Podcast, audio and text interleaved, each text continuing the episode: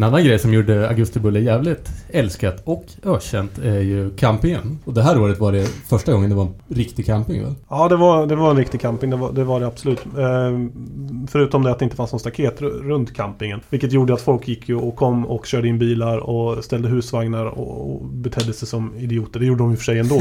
fast det var staket runt det. Men då kunde man ändå spärra in det på något sätt. Det här året vet jag att det blåste ganska mycket också. Vilket gjorde att allt skräp flög ut från campingen. När man hade staket runt så, så kunde man i alla fall hålla inne skräpet där. Så det, det flög runt i, i stan rätt bra. Och det var väl inte så populärt. Ja, det är sjukt det där, för jag har ju bara varit på Augustibuller en gång. Jag tror det var 2004 eller något sånt där. Men det var ju verkligen... Och det märks ju också på alla mail som har kommit in till oss att 99% av folks upplevelse av festivalen var ju liksom campingen så att säga. Ja, då undrar man ju varför de kom tillbaka. Ja. Men jag kan bara dra en snabb grej som kom in här från Andreas Skogmo. Han mejlade att det ryktas att Boris vaknade upp en natt på fyllan och undrades vems straight edge keps är det här? Frågetecken. Svaret blev då det är din Boris, du köpte den igår. och det, det, är lite talande för hur det var där. För jag vet också, jag var där med folk som varken före eller efteråt har varit så jävla galna som de var då. När man väl kom in på den, den festivalcampingen. Så att... Men det ligger, alltså det är, jag vet inte om man ska bara prata om det svenska kynnet, men det är ju någonting alltså som man upplevde första gången man, man var på en festival. Liksom att, alltså folk som är så jävla till, ja men så tillknäppta jävla människor får någon sorts frikort i att balla ur bara för att de råkar vara på en festival. Och det är ju gärna liksom att man drar på sig en rolig hatt och sen bara super och krälar i, i leran liksom. Och jag vet ja, ah, fan, eh, man är ju ett litet jävla elitistiskt as, men det är fan någonting som stör mig så jävla mycket så så är det ju så här, ja men typ Svensson som ska gå på festival och bara skiter i, i musiken och ska ska spexa liksom. Vidrigt. Eh, och Augusti Buller var ju ett, ett ypperligt exempel på, på den företeelsen. Ja men det kom, det kom ju lördagspunkarna, partypunkarna också fram då som, som aldrig eh, hade lyssnat på ett band. Men helt plötsligt var kunde allt och, och men såg förmodligen inte en enda spelning. Men bästa bandet spelar på bandaren som man sa. Fan, jag var ju där flera, flera år och bodde alltid på campingen. Det var ett jävla... Det var ingen skönhetssömn man fick där. Eh, och vad beror... För jag sov ju inte på campingen någon gång. Och... Du bodde ju mycket närmare. Ja. Jag bodde ju fan i Motala. Värt att åka hem. ja, kanske sen efterhand. Ja, jag tänkte om, om du inte hade ett val eller om du, eh, om du tyckte att... Alltså, alltså det är inte jättekonstigt att man campar på en festival. Så det är inte så. Nej, Nej, jag hade väl inget val heller. Det något jag kom så jävla sent så jag fick världens sämsta tältplats precis där alla gick det. Så folk typ, höll på att ramla in i mitt tält hela tiden. Då var jag fan... Och när jag kom dit, jag typ kom dit sent. Smällde upp tältet, sprang och och band. Så kom jag tillbaks, då hittade jag en 20-lapp och en använd kondom i tältet. då, då var jag fan sugen på att åka hem alltså. Fan, du fick ju betalt. Ändå är det lite schysst att de betalar hyra, men... ja, men det där är ju, det är lite grejer med det där. Jag kommer ihåg, jag var också där och var, kom sent. Fick en tältplats som jag var jävligt nöjd med, långt in i området i en slänt. Det var inga tält där, fan vad gött. Sen visade det sig att det var ju pisslänten. det kom man på liksom på kvällen. ja, ja, ner mot vattnet. Ja, ja, ja exakt. Men det var du som skrämde bort alla kräftor då? För det var ju jävla härj om det där efteråt. Om man de har ju kräftfisket där nere och det är ju veckan efter. Och det, kräftfiskeföreningen var ju galna på oss. Att de hade ju skrämt bort alla kräftor, de fick ju ingenting. Det kan man googla på, augustibuller och kräftor så kommer det passa roliga artiklar från Lindnytt. Där, kräft, där fiskeföreningen gnäller över augustibuller och, och att vi har förstört kräftfisket. Och, folk har bajsat på, på badlanden och allt vad Men var det så allmänt, de som bodde i Lindesberg tyckte inte det här var så kul eller? Eh, inte till en början. Jag tyckte de inte det var så kul. Eh, det, det, gick ju... det låg ju en del bryggor där nere vid, vid, vattnet också. Första åren så blev ju de här ganska sönderslagna och folk gnällde rätt mycket. Så, så vi tog ett beslut ett år, jag kommer inte ihåg vilket det var, men att vi skulle i alla fall kontakta alla som hade bryggor där nere och, och säga att om man har... Eh, om det någonting händer med bryggorna så, så kan man liksom återkomma till oss och, och få, få kanske lite ersättning för att bryggorna har gått sönder och sådär. Jävlar vad modigt. Ja, eller rekommendera dem i alla fall att ta bort båtarna och lite sådana här saker. Men det visade sig att 90% av alla byggen var svartbyggen. Eh, så vi kunde ju bara ta kontakt med 10% och vi tänkte ju inte ersätta några svartbyggen så att eh, de flesta fick ju ingenting. Ja, men då, då får man ju skylla sig själv. Ja. ja, ska vi hoppa vidare då till 2002. Eh, nu hade besökarantalet ökat till 3200 pers. Och biljettpriset 150 spänn. Ja, det är galet. Vem betalar det? Först då i bokstavsordning, Amulet. Ja. Norska hardcorebandet. Ett av de få. Ja, var, var du delaktig i bokandet av dem? Ja, det var jag förmodligen. Ja, det var väl kul att ha något från något annat land, tänkte vi, tror jag. De var ju... De var, vad jag kommer ihåg av Emlet så var de ganska bra. Eh, Men jag tror de var rätt stora också. I Norge var de nog rätt stora i alla fall. Det pratar, pratar de fortfarande om. Jag vet att de gjorde någon sån här reunion-grej som var svinstor i Norge. Ja, alltså det är mycket legender. Han eh, Espen som, som sen sjöng väl i eh, Damage Control och sen var det ju... Schampo Knutsen. Vad heter det? Schampo, Espen Schampo Knutsen, spelar Djurgården. Nej, det känner jag inte till. Eh, och sen var det ju eh, Torgny eh, andan från Onward. Eh, jag vet inte om det här stämmer, men jag har alltid tänkt att det var liksom Amulet tillsammans med eh, Trollhättan-klicken som liksom, ja men skapade den här trenden att gå från hardcore till callings. Eh, det, det som vi brukar kalla för jeansdöden. Jag har dock inga, inga direkta konkreta belägg för det, men jag har alltid haft en den tanken liksom att från mer klassisk youth crew till eh, rock. Eh, don't like. Så har vi Bombshell Rocks igen. Självklart. CDOSS igen. eh, och här börjar man ju ana någon sorts mönster. Coca-Cola igen. Sen har vi då Divisional... Inte Karate 77 kunde inte de det här året. Nej, Per skulle göra om dreadsen så att det blir... Han hade ju divat 2001 och stel. Eh, Divisional Laura Lee. Eh, kommer jag inte ihåg. Kommer inte Ett ihåg det? stort band på den tiden va? Var de inte det? Jo, eller ja, De de var, också från Trollhättan typ. Jo, de var från ja, Trollhättan eller Vänersborg eller något sånt. Eh, Samma sak. Ja, precis. Eh, Där uppe kring Värnen. Eh, De låg väl på Burning Heart, har jag för mig. Ja. Ja. Nej, jag kommer inte heller ihåg. Jag kan inte säga någonting de har gjort mer än att jag kommer ihåg namnet. ja. Alltså har vi ju Robins favoritband då, Liberator. Vad gjorde du då Robin? 2002? Du skulle ju komma skank. Faktiskt. Jag vet inte vad jag gjorde. Jag var, nog, jag var 14 tror jag. Det är sant. Fan Ja. Eller 13 Du kanske. låg hemma och drömde om den kommande Liberator-tatueringen. Ja, exakt. Eh, sen har vi Marit Bergman, mest känd som eh, medlem i bandet Candysuck. Ja. För mig i alla fall. Liv-Marit som han hette då. Alltså. Ja. Eh, jag Men kommer det var ihåg... väl innan hon var allmänt känd. Ja, det, bör, det började... Ja, det började slå där omkring. Eh, Hon var ju inte så jättestor när hon spelade på Augustibullen men jag tror hon slog igenom typ året efter eller något. Det är ändå en ganska bra mix av hardcore punk och lite så indie, Och indie här, rockband. och den här jävla skan. Eh, ja, eh, hur, hur var liksom, hur var, var ni sammansatta liksom? Fick varje genre skicka en representant till, till riksdagen eller? Ja visst, vi hade rådslag där på våren så här. Sen, sen fick ska... Delegationen. Ska-delegationen fick skicka tre band och... Nej, men vi, vi var. Vi hade väl ändå någon, någon typ av målsättning där. eh, Kanske runt 2002-2003 började vi sätta upp den. Att vi skulle ha... Att vi, vi hade ett visst antal genrer och vi måste liksom fylla ut. Kanske inte, det, inte att det var så här exakt tre skaband. Men att det, det skulle finnas några skaband och det skulle finnas några eh, hardcoreband. Och, det skulle, och inom punken så skulle det finnas en del... Eh, en viss del svenskt, en del, viss del engelskt och en viss del amerikanskt. Och så här. För man, man vet ju för publiken de drar ju olika människor och tillsammans så, så blir det... Vi måste ju få upp en stor publik och scenen är ju inte så stor så att man kan få dit 7000 pers bara på att boka discharge. Eh, tyvärr. Eh, så Nej, och, och någonstans är det ju det som är schysst också med att man, man, man hamnar på gigs som man inte hade gått på annars. Och i bästa fall då kan få se någonting som vidgar ens vyer lite. annars hade du aldrig sett Rasta Knast. Jag vet inte, jag har ju ändå skiva med dem alltså. Men det, det var inte så mycket metal däremot. Nej, Metten försvann, eh, rätt, försvann nog där runt 2002. Eh, kanske det dyker upp några metalband så här ibland. Eh, men det hade vi inte så... Det fanns ju massa andra. Det fanns ju Sweden Rock och det är sån här... Jag menar, metalscenen är ju mycket större.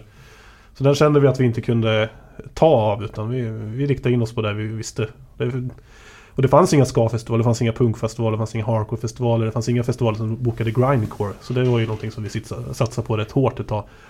Jag körde Birdflesh och Nasum eller såna grejer. Eh, ja, men Rasta Knask då? Knast. Eh, var det för att ni inte hade råd att boka det riktiga Asta eller? Jag tror inte de hade återförenats än. Ah, De återförenades för 2003. Är de inte det? ja, jag vet inte riktigt. Eh, sen ser jag även Perkele här på, på dagordningen. Eh, och det, eftersom det var mycket skaband så var ju den här skinhead-kopplingen redan, redan knuten.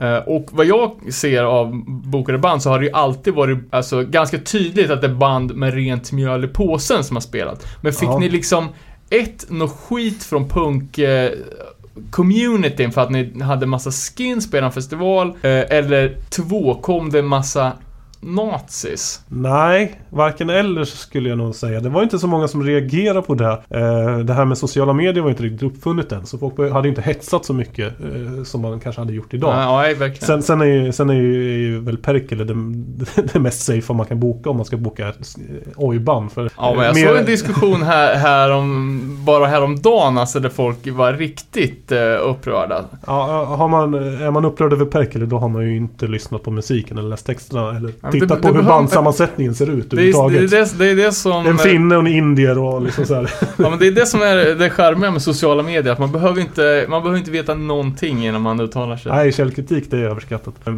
Ja, vad, vad var det du frågade?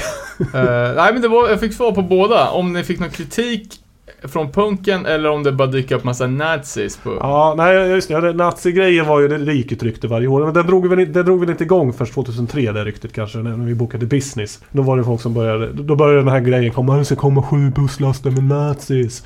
Fast jag kommer ihåg redan från när vi spelade redan 99 Ja men det var ju ni som drog nazis. att det var att det lokala AFA-kapitlet kom och eh, spöade folk. Ja, men de är ju bra på det. Ja, för spö väl, de har väl inte, så- de är inte så noggranna med vilka de spöar. Nej men det var väl nazis, hoppas jag.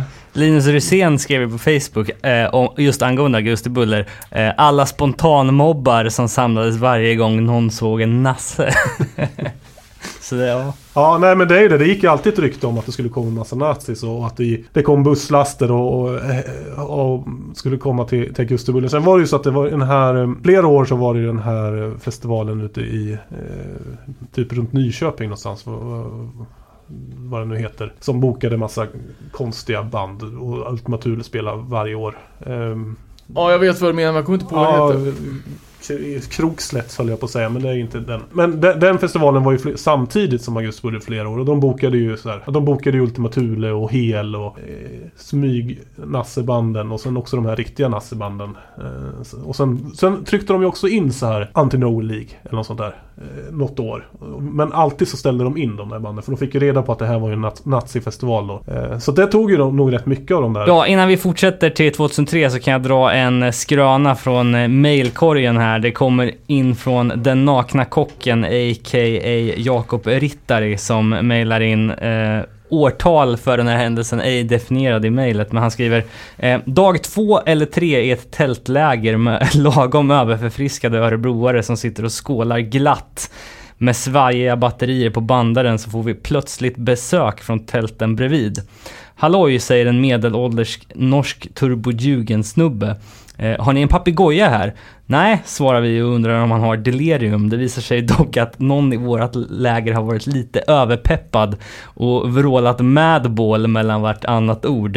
Eh, mysteriet är löst och vi bjuder in oss till tältgrannarna för förbrödring i mäsk, pilsner och absint.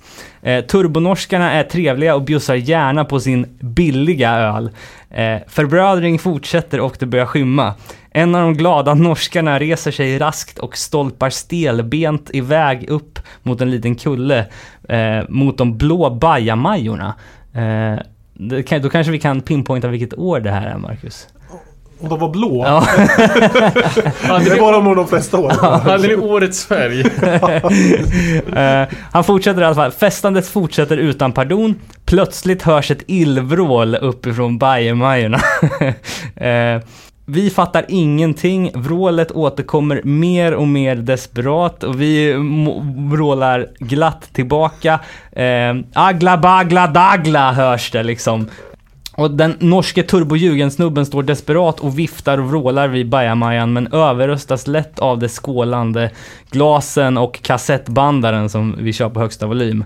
Eh, efter en minuts vrålande så springer han snabbare än en gepard ner till våra tält. Men ring min telefon då!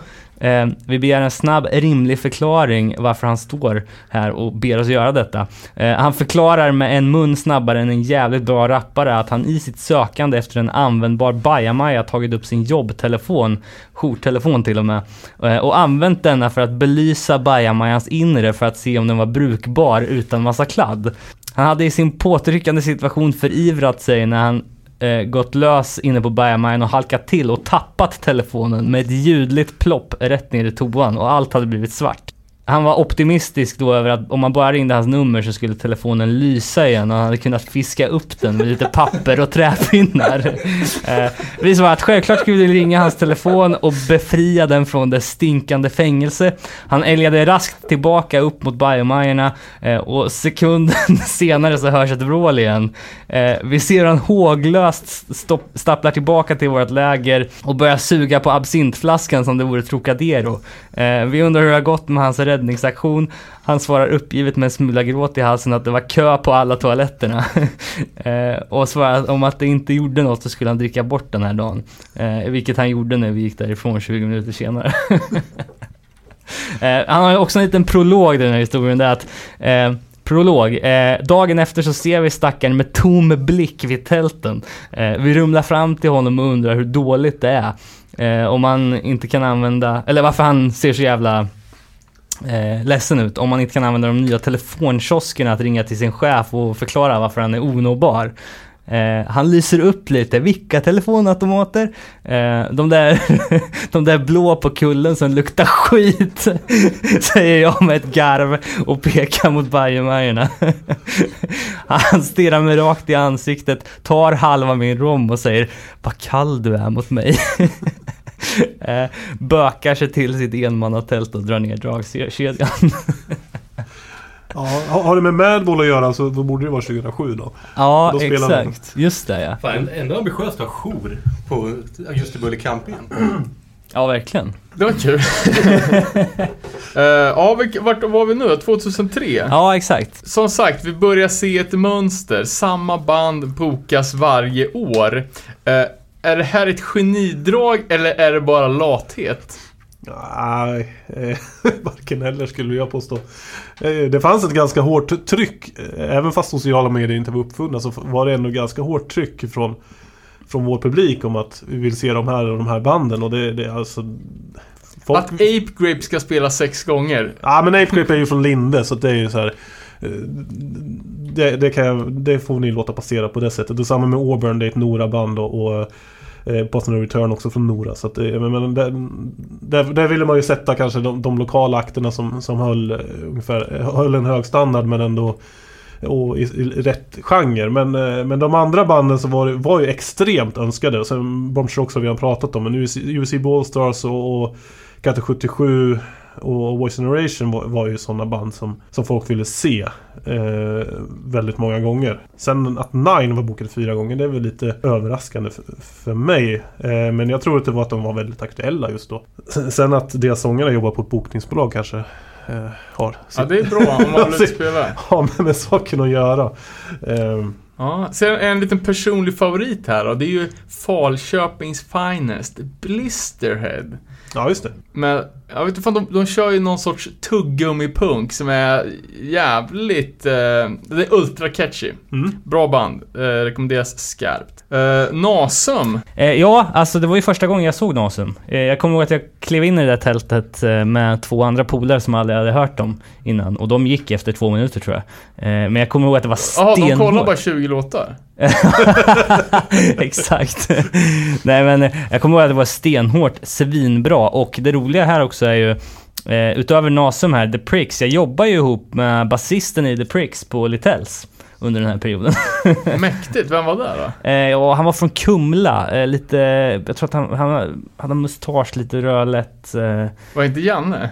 Ja, det kanske... Sångaren? Nej, basisten. Sist. Fan, det vet man ju vem det är. Jag skulle behöva ha en liten eh, konfrontation, eller vad heter det? Sån här vittnes-lineup. The Haunted kommer jag ihåg att jag gillar som fan också. Fan vet om inte Evergrey spelade också på, på det året. Jo, det kan de ha gjort. Eh, för det var lite metal sådär som, som fick en att Och jag tror, jag tror också Haunted-spelningen var lite, blev lite legendarisk på grund av att de bytte sångare mitt i. Ja, exakt. Ja, ehm, Eh, och sen vet jag också att jag var på ICA och sprang in i Karta 77 plockandes i frysdisken. Eh, det var också en sån- Starstruck utav Ja, men så in i helvete. helvete. Eh, Vad heter han? Gustav Hjelm? Kan han köpa frysmat? Precis, så ska de inte hålla på. Men eh, ja, det var ju eh, en jävla, ett jävligt bra, bra år. Fan, jag ser Fireside. ja, Eh, Den har jag missat totalt. Det hade jag faktiskt velat sett men det... De, de spelar väl på största scenen längst till höger där va? Eh, Det var Ja. många som satt ner kommer jag ihåg på det här giget. Ja, Kristoffer Åström var full som fan. Han var så full så att han inte ville köra bil och övertalade en, en 15-årig funktionär att köra hans bil. Vilket gav den här 15-åriga funktionären backar in i en stolpe.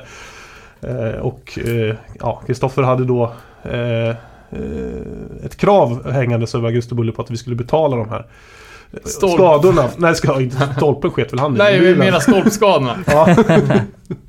eh, och vi tyckte väl att det var hans eget fel som, som lånade ut bilen till 15-åring. Men, Eller- eh, jag tror inte det är löst än riktigt. Så om han lyssnar på det här så, så Var det hoppas det gick bra. Ja, en annan grej som hände då, det var ju... Jag vet ju att vi fick ju ett mail också från Andreas Skogmo. Han skrev ju en, en anekdot just gällande Raised Fist på det här året. Att eh, Danne Nätterdal slog vad om att Raised Fist inte skulle dyka upp eftersom de ställt in året innan. Eh, och om de nu mot förmodan gjorde det så skulle han streaka över scenen på ett av deras gig.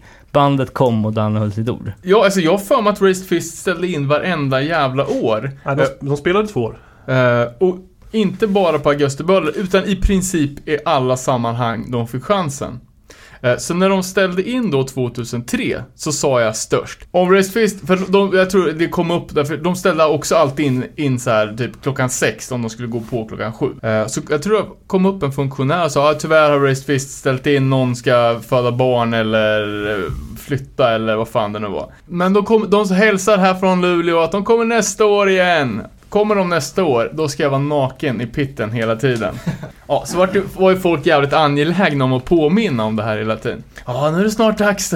Hur känns det att vara, vara naken? Jag har hört att det kommer mycket krustar i år. Otvättade så här. Eh, Så till, slut så hade jag liksom förhandlat mig ner att jag skulle, jag skulle kunna göra ett snabbt stage dive naken. Då, då skulle det vara skit. Trodde ju fortfarande att de skulle inte komma, så det var inget problem.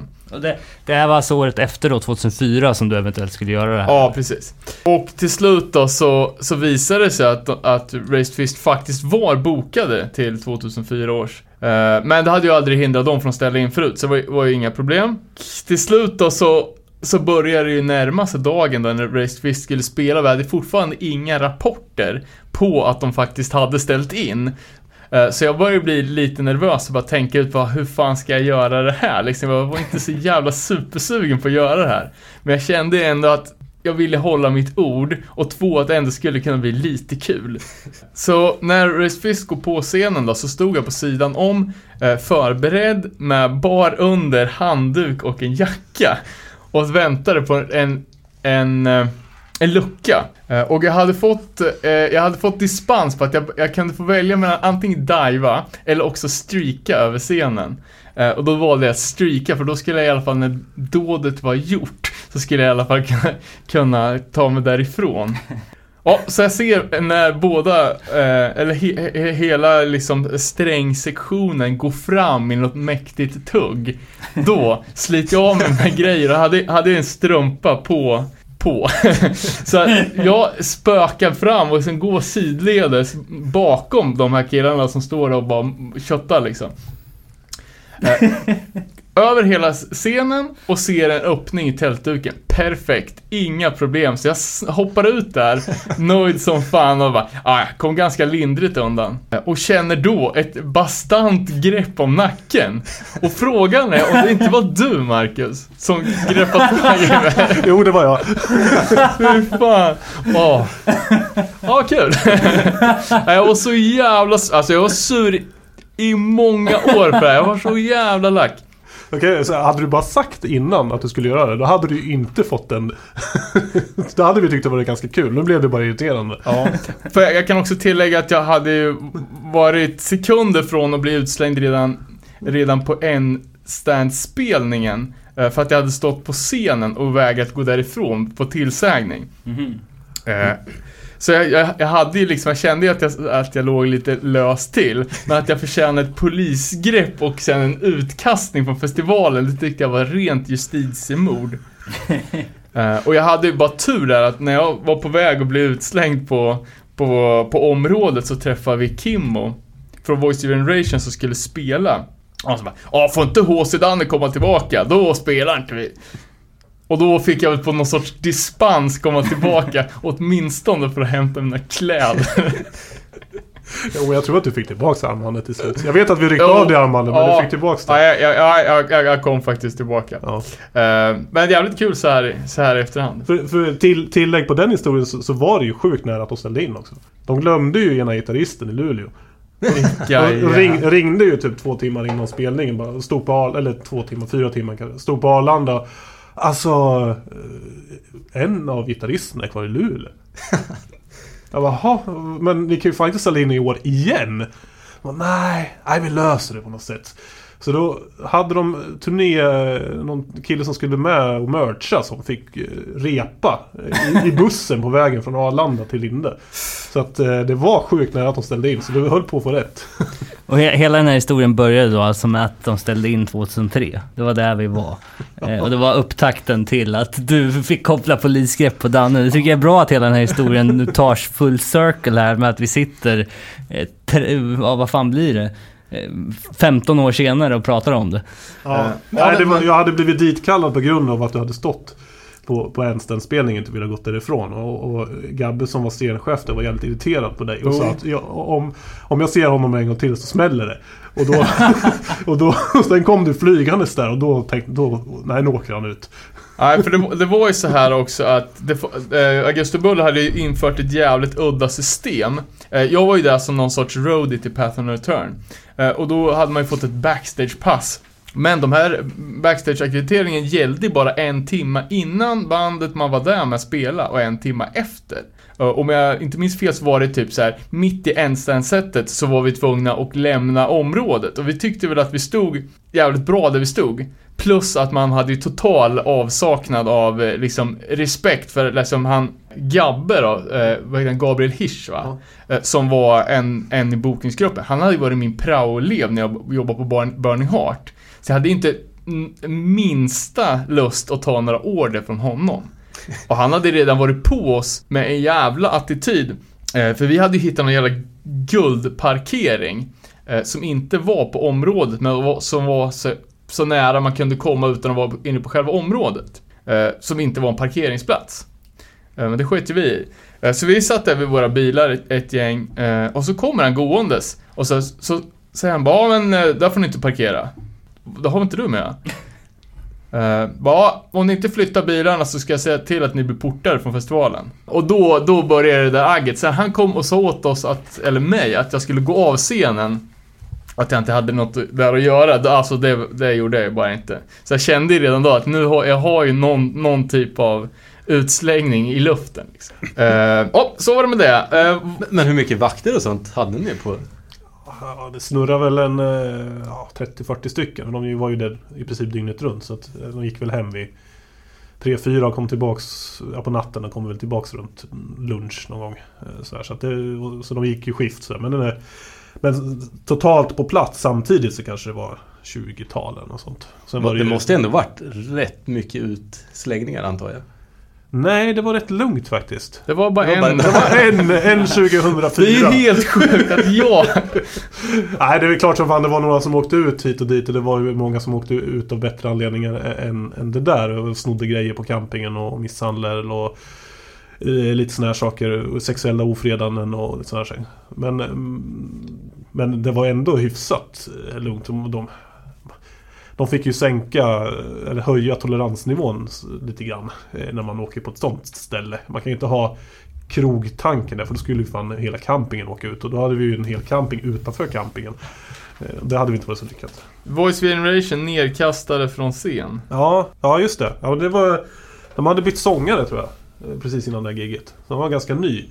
Så var det en av scenvakterna som, som ändå hade, kände igen bandet. Men han kände inte igen sångaren. Så när helt plötsligt kom Hoppade han ut och började eh, började crowdsurfa. Så när han kom tillbaka så vred han ner honom och ryckte av honom armbandet och kastade ut honom.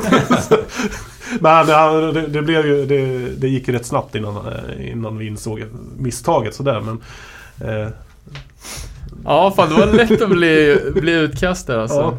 Eh, Men, men vi snackade lite om vakter och sådär. Eh, Vi har läst där att det togs ju ganska mycket åtgärder från samhällets sida för att städa upp, eh, ja men eh, liksom mest är att folk var inne i stan. Eh, det var vakter på ICA, systemet stängde, folkölsgränserna höjdes, så man var tvungen var 20 år på folköl och jag tror även att Augustibulle var den första festivalen som fick den här alkotvålen indragen. ja, det, ja, en av de första i alla fall. Eh, och att, ja men det- poliser, jag vet inte, det läste någonstans att det var jättemånga poliser som, som skulle patrullera på campingen. Eller också så sa de bara att de hade skickat ut 40 pers och Ja. skrev övertidstimmar på det. Nej, det Fast var, ingen det var mycket poliser där men, men det är ju inte, inte något mer än vad det var på någon annan festival. Det skulle jag inte påstå. Och de eh, hade oerhört lite att göra. Jag vet att om ett år stod alkohol, Gränsen för vad man får dricka alkohol i Lindesberg går ju längs med den här ån. Så på den sidan som campingen låg var det ju okej att dricka alkohol. Förutom Ja. att det var ett skolområde. Men det, Ja. det är under skoltid. Eh, på andra sidan så, så fick man inte dricka alkohol. Jag vet att de ett år stod där och, med sina batonger och slog öl ur händerna på folk. Eh, som när, precis när de hade kommit över gränsen. Och folk blev såklart som fan förbannade. Ja. Och, och då hävdade och sa de ja, ja, ja, men eh, antingen så eh, ta tillbaks, du kan få tillbaks din öl men då tar vi in dig för brott mot alkohollagen. Så lite hade de att göra några år. Eh, Klassisk snutstil. ja, Men jag kan följa upp det här spåret alkotvål också. Vi fick ju mail från en, en Charles Ingvar eh, som skrev eh, Jag var på Augustibulle 07 och minns hur jag började festivalen med att kaskadspy innanför grindarna. Eh, lägga mig på gräset, tända en joppe och lite tafatt försöka sätta upp mitt tält sådär helt åt helvete. Eh, Bullen, Buller var också den första festivalen där jag fick ett riktigt möte med krustdrägg. Eh, ungtupp och okysst som jag var så erbjöds jag okänd dryck ur bensindunk i plast. Vem säger nej till alkoholhaltiga drycker som bjuds? Stort jävla misstag. Mäsk blandat med alkotvål. Men man som man är så lyckades jag behålla det. Eh, att rapar luktar alkotvål är en upplevelse jag inte önskar ens min värsta fiende. Eh, Buller är också festivalen där jag träffade på folk som inte söp, som fick mig att ge bort min sprit, gå på Madball nykter och su- sluta supa slash droga. Jag har inte haft en fylla sedan dess och det var långt innan eh, jag förstod att de körde Edge-grejen. Eh, men schysst häng var det i alla fall. Eh, tack Viktor och Magnus, eh, vad ni nu än må vara. Fan vet jag vart jag hade hamnat om inte det här hände. Eh, bästa annars, kolon. Alkopunkarna som pissar i sina egna munnar för bärs. Eh, 12 pers på efterfest i tvåmannatält. Älgköttskebaben som luktade rövsmör. Gamlingarna som gungade till Toy Dolls. Eh, Psych Projects fetaste jävla riv mitt på dagen. Bruden som satte sig och pissade i vårt tält kastade pengar på mig och skrek åt mig att fixa tjack. Tjack! eh, mina nyfunna nyktra vänner som såg till att hon behöll pengarna med silvertejp innanför bhn och hittade sina minst lika asväcka polare att crasha hos. Eh, er vän i mörkret Charles Ingvar. Så mer på alkoholspåret där. Men vi har fått, det var flera som hörde av sig också som hade sin sista fylla på Augustibuller. Ja, det kan jag förstå. Ja, nej, 2004 så, eh, så var det ju den här ordningsvaktscamping mellan Alltså ICA och, och Konsum uppe på Nord- eh, i Linde. De, de ville ju att, man, eh, att vi skulle betala ordningsvakter för att de, annars skulle de eh, stänga butikerna eh, under festivalen. För att de menar på att de gick back på, eh, på festivalen för att det stals så mycket. Och då menar vi på att ja, men ni säljer kanske fel saker. Ni kan inte sälja oxfilé till punkare. Eh, och vi vägrade betala de där vakterna. Eh, sen gick kommunen in och, och betalade dem. Men vi tyckte att de kan väl stänga den så får väl alla gå till Hemköp istället. Det spelar väl ingen roll. Nej men måste ju ha varit deras bästa då, säger jag. Hur mycket... Ja, de tog in helt fel saker. Det var ju, man gick in på ICA eh, dagen efter så var det helt länsat på läsk och chips och så här. Men de hade ju fortfarande Ja, eh, okej. ett enormt lager av oxfilé och lax kvar. Och vem fan tar in det här på Ja, festivalen? de, ja okej, de hade liksom... bunkrat upp med lite fel prylar. Ja, Men pizzerierna måste ju gått jävligt bra då. ja absolut det gjorde de. Eh, Det måste ju, det var väl det de levde på. Uh, fan, apropå pizzerior då, jag har ju en riktig skröna som jag fick berättat för mig angående pizza då. Kan vi dra den när vi ändå pratar om det? Eh, eh, som ryktet säger då så legendarisk Stockholmspunkare Stumpen. Uh, enbent rackare som ni säkert har sett på diverse gigs. Eh, full och, eller så här, full, bakis, luspank, super bort varenda mynt står han svulten utanför pizzerian och drömmer om mat. Eh, går runt hörnet och upp och det är väl järnvägsspår om du rundar pizzerian till vänster. Och ser en sån här, du vet, en sån här fyrkantig calzone-kartong. Eh, och peta petar lite slött med, med foten på den för att se om det kanske finns någon liten halva där. Och bara, ah, känner den är ju riktigt tung. Öppnar locket och ser en till synes helt orörd calzone liggandes. Han tänker direkt, åh, fan det är någon som är så bakis så den inte pallar att äta. Yes, gratis mat till mig. Böjer sig ner och tar en rejäl tugga ur calzonen och finner att den är fylld med bajs. Skröna, skröna. Fast ja, det är ju ändå, måste jag ju säga, en antydan att olika kroppsvätskor så att säga inmundigas efter eh, release. Återkommer ju även i många lyssnarbrev alltså. Eh, så eh, det kanske ligger något i det. Jag, jag har en annan här från Alex Risberg som mejlar in eh, att han var på Augustibuller 2005 för att bevittna No Fun Alls återföreningsturné. Hela Lindesberg var täckt av klassiska punkdrägg och jag har nog aldrig sett så mycket nakna människor på ett och samma ställe. Men det som verkligen fastnat i min, mitt minne hände i princip direkt när jag gled in på festivalen. Glad i hågen stövlade jag direkt bort till Merchant för att införskaffa en No Fun at All-tisha. När jag står där i godan ro och inspekterar t-shirt-utbudet så kommer det fram en dreads-punkare, barbröstad med de skitiga shortsen i trasor. Han ställer sig bredvid mig, halar fram drulen och börjar pissa precis bredvid mig. Precis vid Merchant, bland allt folk. Han fortsätter tills han är helt 100% klar innan han obrydd packar ihop sitt paket och knatar vidare. Nej, jag kan inte säga att jag saknar augustibuller. Ja, herregud. Eh, Ja, eh, ska vi kasta oss vidare till 2004 då? Eh, 6000 pers står här på, på listan. Ganska rejäl uppsteppning. Ja, eh, det ökar ju kraftigt mellan 2002 och 2003. Då var det ju 5 och 1 och sen 2004 6000. Ja. ja, det gick bra där ett tag. Jag ser att Asta Kask, det riktiga bandet, har fått spela. Ja, Eh, men även holländska Born from Pain. Eh, ett riktigt favoritband för oss från Örebro i alla fall. ja det var en sån här Sista minuten eh, bokning. Jag tror det var något band som ställde in. Jag kommer inte ihåg vilka det var. Så då var Born from Pain på turné. Så de, vi kastade bara in dem. Eh, jag kommer inte ihåg vilka det var som ställde in. Men det var säkert Race Twist. Nej, jag tror att de spelade då. Nej, det var 2004 de spelade kanske. Ja. Eh, ja, men det här var ju riktigt riktig drömbokning för oss. För vi hade ju liksom precis lyckats övervinna liksom den svenska kärnan av hardcore-scenen till att mors var någonting som var socialt accepterat. Och nu hade vi liksom, det var ju lite så att man ville liksom visa this is hardcore. Uh, för de flesta som, som var på Augustibull hade ju aldrig sett någon köra en, liksom en windmill eller någonting liksom. Det var ju fortfarande pushpit-pitten eh, som, som gällde. Så jag kommer ihåg liksom hur, hur folk liksom tappar när, då var vi ändå ganska, ganska många och vi gjorde det ganska utstuderat liksom. Inte att, eh, att någon försökte liksom slå på folk eller, så, men liksom att här är vi, nu, det här är våran grej, så här ser, ser det ut. Nej, fan, good, good old days alltså. Jag kommer ihåg att det var, det var den där tältet. Att folk höll på att kasta sand där inne. Ja, jag, jag kommer inte ihåg också om det var några, eh, några festivalbesökare som, som lacka kanske. Det var ju som allt som oftast det. Stod ju på en gammal beachvolleyplan, eh, det här tältet.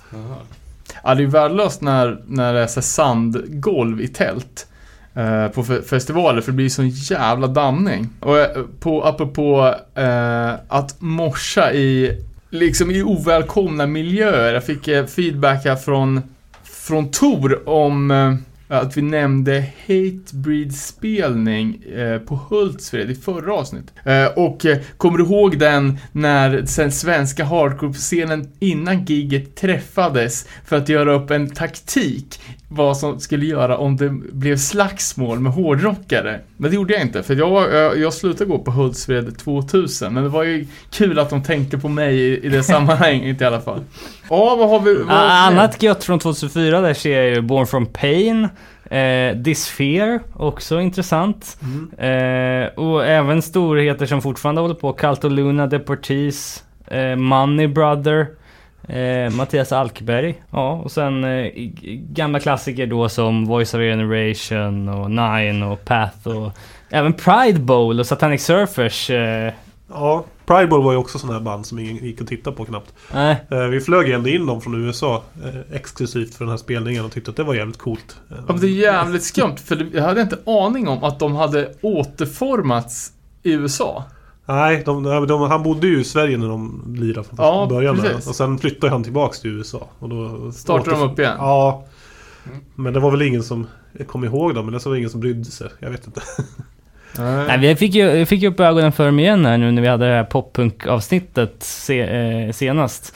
Då grävde man ju fram lite gamla Pri- Pride Bowl-alster och de håller ju fan än alltså. Ja, de hade ju någon riktigt brottarhit. Jag kommer inte ihåg vad den eh, hette. Men jävligt mycket eh, jävligt politiska texter också redan då. Så att, Sen ser jag ja, skitsystem, eh, men även The Business, Ja, som snackade lite om här tidigare. Ja, The Business, det var ju, det var ju egentligen första gången vi, den riktiga nazi-varningen kom. Eh, och folk som... jag vet att de som hade gjort Rai Harder och Rai Rai i Köping hörde av sig. och sa att de hade haft problem med, med skins när de bokade Business. Och tyckte att vi inte skulle boka dem, men eh, vi gjorde det ändå. Och det var väl egentligen... Jag tyckte inte det var något problem så. Däremot så var ju Micke Mickey Fitz, eh, sångaren i Business, var ju som ett barn. Det fick vi sätta barnvakt på. Vi hade ju en, en tjej som, som umgicks med honom dygnet runt hela festivalen.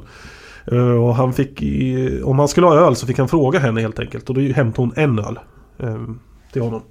Var han, nöjd, var han nöjd med det? Han var ganska nöjd med det. Men hur kom ni fram till att ni skulle ha det så då? Alltså, var det det, är för mer... att vi hade fått mycket varningar och just kring eh, Mickey Fitz och hans supande. Han är ju en trevlig kille, så- eller var en trevlig kille, nu är han död. Men eh, att han söp rätt friskt och att det, kunde, det gick väldigt mycket ut över spelningarna. Eh, så vi hade väl bestämt att han skulle inte få supas så hårt innan spelningen. Sen vad han gjorde efter spelningen, det, det, det är ju skitsamma. Men, men den dagen innan spelningen och den dagen han skulle spela innan spelningen så höll vi honom hyfsat nykter.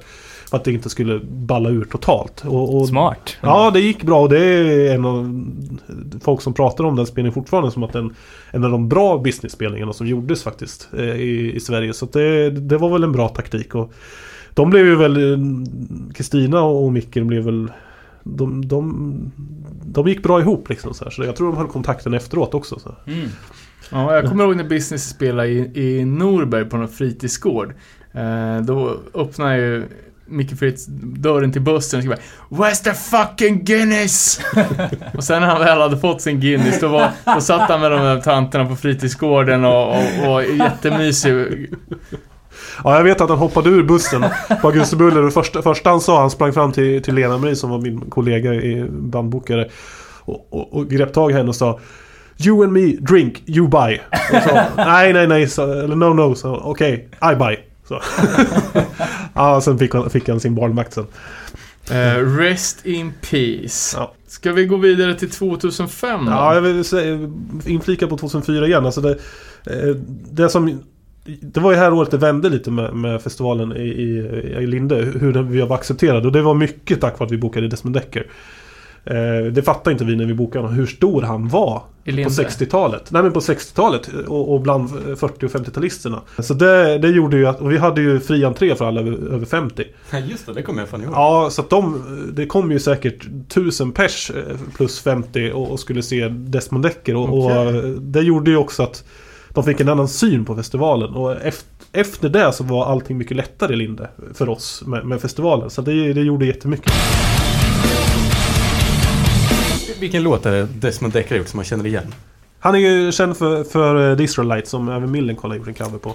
Just det. Eh, så att det är väl känd för allmänheten eh, på den. Det är riktigt, eller han är också död. Eh, det är många som är döda här på den här bandlistorna. Men han var ju riktigt skröplig. Han gjorde ju han gjorde en spelning i veckan för han behövde sex dagar för att vila upp sig. Han var, han, han var så skröplig så att vi fick lyfta upp honom på scen eh, innan spelningen. Och tänkte att det här kommer ju aldrig gå. Den här gubben kan ju inte gå ut och sjunga. Och sen när de börjar räkna in och då var det som att han blev en helt annan person och så bara skuttade han in på scen. Och röjde skiten i 45 minuter och sen gick han av och nästan dog.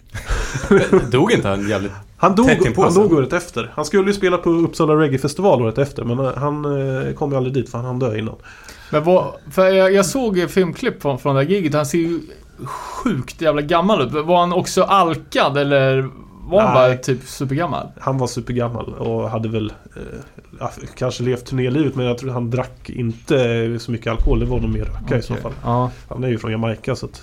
Ja, för jag kommer inte ihåg någon av de här rackarna som var på och drack bensin och grejer. Men eh, fan vem det var. Det kanske var bensin. Yellowman eller något. Ja, legend får man väl minst sagt säga. Ja, eh, innan vi går in på 2005 då, eller i samband med att vi går in på 2005, eh, så kan vi väl dra Yxans mail här. Eh, jag kommer fan ihåg det här redan från 2003 då, att det fanns, det fanns ju lite andra, det fanns ett DJ-område och lite sådär. Yxan skriver i alla fall att 2005 eller 2006 så fanns det ett DJ-område som låg lite konstigt till, så de flesta festivalbesökarna trodde att det var backstage eller liknande. Så väldigt få gick in dit. Jag gick dit och möttes av en bizarr syn. På en gräsmatta i badande solsken stod ett partytält och i tältet fanns skivspelarna och de som spelade skivor. So far so good. Publiken, eller vad vi ska kalla oss, eh, som arrangören trodde skulle komma dit för att dansa utgjordes av mig, ett par polare och en svinfull halvnaken gubbe med rosa cowboyhatt. Eh, DJ-folket var 5-7 personer som körde där de kände för. Eh, när jag kom dit så vräkte de på med rökmaskin och fyllde hela tältet för att sedan spridas ut över dansgolvet. Detta till tonerna av Jerry Reeds Eastbound and Down. Eh, plattvändarna var antingen nakna eller så körde de Kalle Anka-style. Det vill säga t-shirt och naken på underkroppen. En av dem utförde även nakenkullerbyttor. Crewet bestod av folk från Göteborgs musikscen. De var medlemmar från band och skivbolag samt arrangörer och liknande. Festen avbröts när en vakt gick fram och bröt strömmen 30 sekunder in i Pulling on the Boots. Jag är glad att jag fann mig eh, Jag är glad att jag fann mig i situationen och halade upp min kamera. En minnesbild för livet. Mvh Yxan. Eh, minns du de här områdena eller? Ja, ja, absolut. Och jag var i högsta grad ansvarig för just den bokningen. Det var ju bland annat Joel Borg eh, eh som, var med, som spelade där, som sen jobbade på Luger och var en av, eh, av, män, av dem eh, bakom Way Out West. Och sen startade han eh, skivbolaget här nere i i Göteborg som släpper eh, Håkan Hellström och lite andra Jaha, okej. eh, sådana artister. Och sen var det, eh, så var det Jonas Jonk Haglund också från Göteborg, känd nöjesprofil där nere som har typ alla punkklubbar i Göteborg. Eller alla rockklubbar som någon, någon, någonsin har gått på i Göteborg har han eh, gjort. Så det, det var ändå så här eh, bra bokning. Ja. Nej men det var ju kända profiler. Och dessutom, det var Krille från Den Design och, och eh, som var det, mm, ja lite, lite sånt folk som som var där och lirade. Ja, jag kommer mycket väl ihåg. Jag kommer ihåg det här med rökmaskinen också. Och just den här nakenheten och att de... Och, och strömmen som bröts. Och, ja, jo, det, det var en konst, Det blev en konstig... Vi tyckte att det var en skitbra placering. Men folk trodde att det var backstage. Så det blev lite konstigt. För förut låg den ute på campingen. Och där var det ju ett jävla drag. Då- sen flyttade vi in den dit ett år. Men det blev inte alls lyckat. Eh, eh, Vi hade... Jag tror att Skogi spelade där också. Jaha, okej. DJ alltså? Ja. Eh, Ja, för jag, jag har för mig att jag minns just den här rosa cowboyhatten redan från något år innan. Men det kan ju ha varit i vilket... Han var säkert bara någon besökare. jävla Ja. festival-outfit. Om vi kollar lite på banden då. Eh, vi har ju en lista här. Eh, As We Fight har... Är det mm, bekant för dig Danne? Ja, men det var ju typ då, Danmarks dåtida enda hardcoreband. Uh, inte speciellt bra. Eh, och att de var så jävla omaka. Det kändes som att de hade liksom, du vet, verkligen fått skramla ihop. En som var så super fashioncore, en som var lite... Men, men var inte de jävligt, lite såhär fashioncore-aktiga? Jo, men jag tror, inte, hade jag, typ- jag tror inte det var helt konsekventa. Det kändes som att det var en kille som var lite metal och sen... Nej, jag vet inte fan. Eh, kommer du vet såhär merch med typ rosa knogjärn och sånt. Ja, eh, dans. Eh, men liten, om man kollar på, på line-upen här då, att bokningar har gått lite från trall till mer krust. Var det för rent på campingen tyckte ni? Ja, ja definitivt. Eh, Eh, vad, vi- vad tog för det? Eh, vi ser... Eh, eh, ja, vad fan ser vi? Ja, om man bokstavsordning. Birdflesh, Bombfors, Dims Rebellion, Frost, Ignite, eh, Knugen faller, Köttgrottorna, Lord Eddie and the Thugs. Lord Eddie Thugs är ett skavband, men ja. Ja, om, du, om du nu började... Om du pratar krust. ja nej, specifikt. eh, Ja. eh, ja. Lord Eddie är väl från Örebro, om jag inte minns Ja, fel. jävla fake skaband. Ja. Överklasskids som har lärt sig spela fin instrument och ska spexa på med, med sitt eh, skaband. Gillas inte. Inte alls lika bra som Square. Eh, nej, eh? Eh, sen ser vi även Maroon. Eller som vi kallar dem för Maroon 1. Eftersom det året senare kom ett band som heter Maroon 5 som varit ganska kända. Ja, som ryktades vara nazister också va?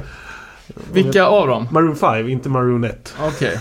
Ja, det har jag missat. Eh, Det här Maroon 1 var ju ett östtyskt vegan straight edge band eh, som eh, samma år släppte en av Europas bästa hardcore-plattor, nämligen Endorsed By by hate. Intressant är ju på den här plattan att den är in, inspelad hos Tube Madsen i Ant Farm.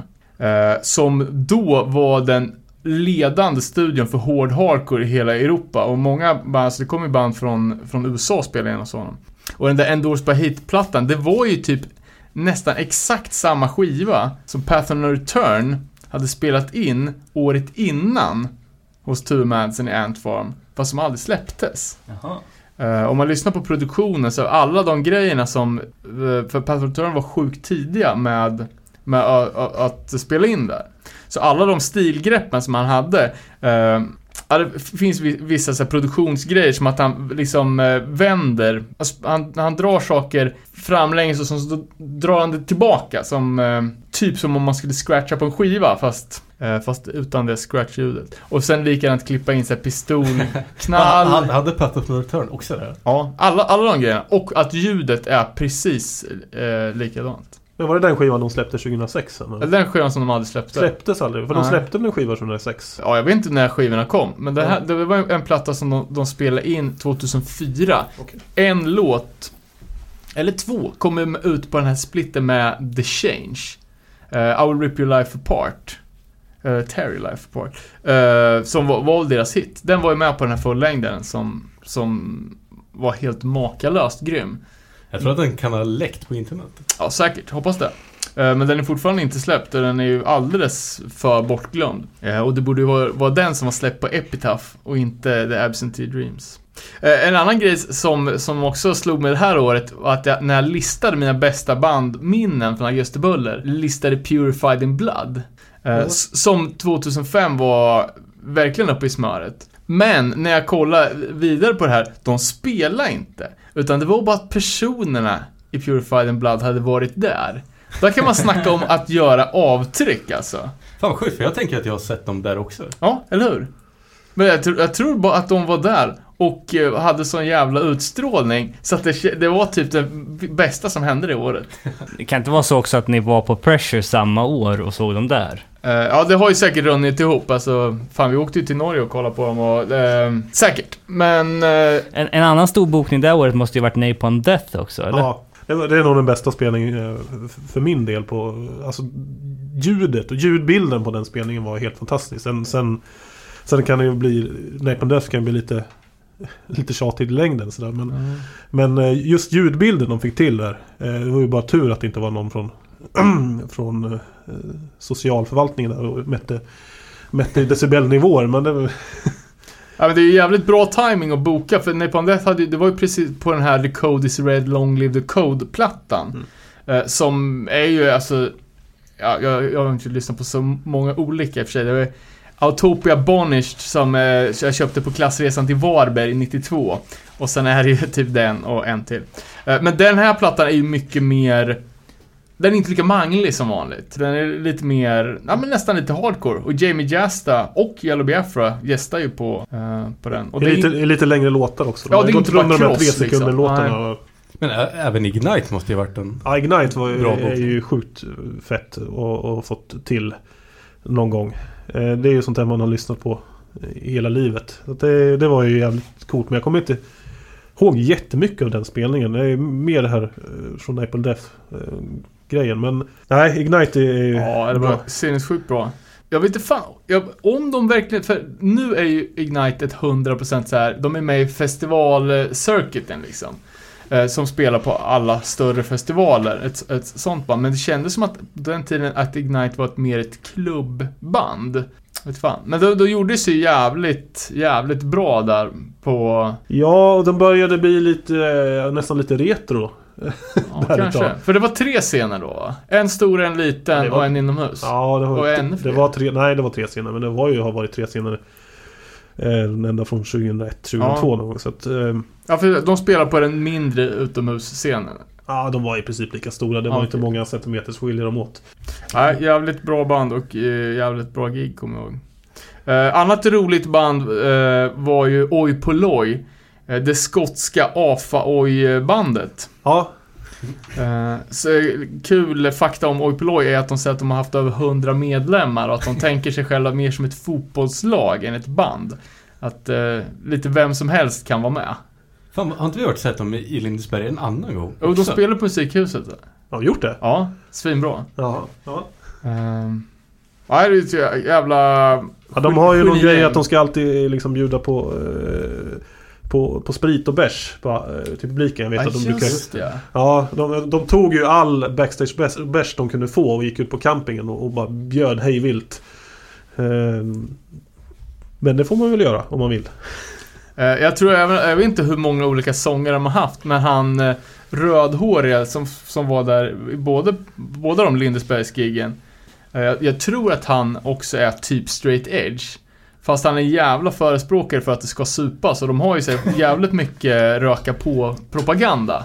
Men att det är liksom en mer politisk grej att det ska legalize. Fast sen så vill han inte göra det själv. Ja, För att komma tillbaka till na- nazi-grejen så vet jag Oj Polloi blev ju, har ju blivit bannade från någon festival i Tyskland för att de har blivit anklagade för att vara nazister. Det är ju ganska roligt. Med tanke på deras politiska... Ultravänster. ja. Ja. Eh, och, eh, och har ju även bilder från eh, Göteborgskravallerna på ett skivomslag.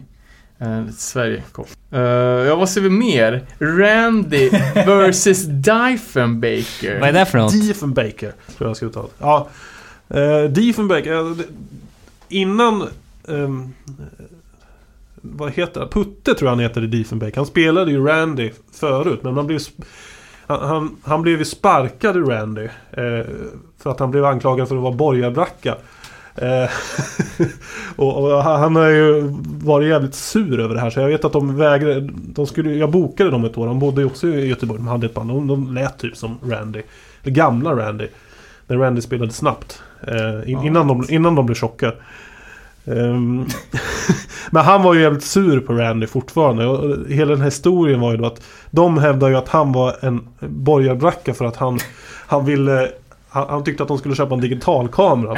För att han, han, var, han var så övertygad vegan så att han ville liksom inte framkalla foton i... För att man har ju ofta gelatin i den här framkallningsvätskan. Så han tyckte att de skulle köpa en, en, eh, en digitalkamera och då fick han sparken för att han var borgare. Jävla högeravvikelse med digitalfoto alltså. jo men det här, det här var väl kanske 2001 eller om det var till och med var ännu tidigare. Det måste ju vara nästan Men våld mot kvinnor är okej då alltså. Ja men det är ju en annan sak. Ja. Eh, men fan, intressant för Diefenbaker, för jag har för mig att de kom fram till mig på ett Hultsfred och krängde på mig en sjua. ja det gjorde de nog. Och att de sa att det var medlemmar från No Fun At All. Ja men de, det, var, det var någon Mischa som spelade där bara. Han var jävel på att ljuga. han, han, han, var, han, hade bra munläder. Han kunde dra till med vilken lögn som helst och sen och bara komma undan med det. Så. Okej, så han, han såg bara, det där är en No Fun At All kille. Sanningen att det är medlemmar från Randy, det funkar inte på honom. Det här måste vi dra på med No Fun At All. Ja, nej men det var lite hans taktik. Han brukade, jag, jag var med honom några gånger han gick och sålde dem. Han brukade säga, ja men den där killen han gillar fan Metallica. Jag drar till med någon jävla lögn. Så säljer jag sjua för 40 spänn. Jag, jag supar för det. Fan vilken... eh, Fan, Ja, smart ändå. ja, det är ju också borgars stuk om Ja, men på den tiden- på sig. Ja men på den tiden fanns det ingen möjlighet att kolla upp det heller. Det fanns ju ingen som hade Nej, smartphones eller någonting. Så att det var ju bara att dra till med något. Nej, jag kom ju på det för att jag gick, tog ju det där till No Fun At All. någon i bandet liksom bara kolla jag köpte ert sidoprojekt. De bara vad snackar de om? och det var ju så det uppdagades liksom. Les Muertos tror jag den här skivan hette. Ja, jag, jag kommer inte ihåg. Sen står det Rise and Fall. Var det de belgiska? Ja, det var det. Eh, Fan, det har jag glömt. Eh, kommer jag ihåg. Svinbra ju. Tror jag. Och de spelade det där lilla tältet också. Eller Eh, tältet. Nej, jag tror inte det tältet fanns kvar då. Eh, faktiskt. Eh, Det var Jag nog kommer sist... inte ihåg det.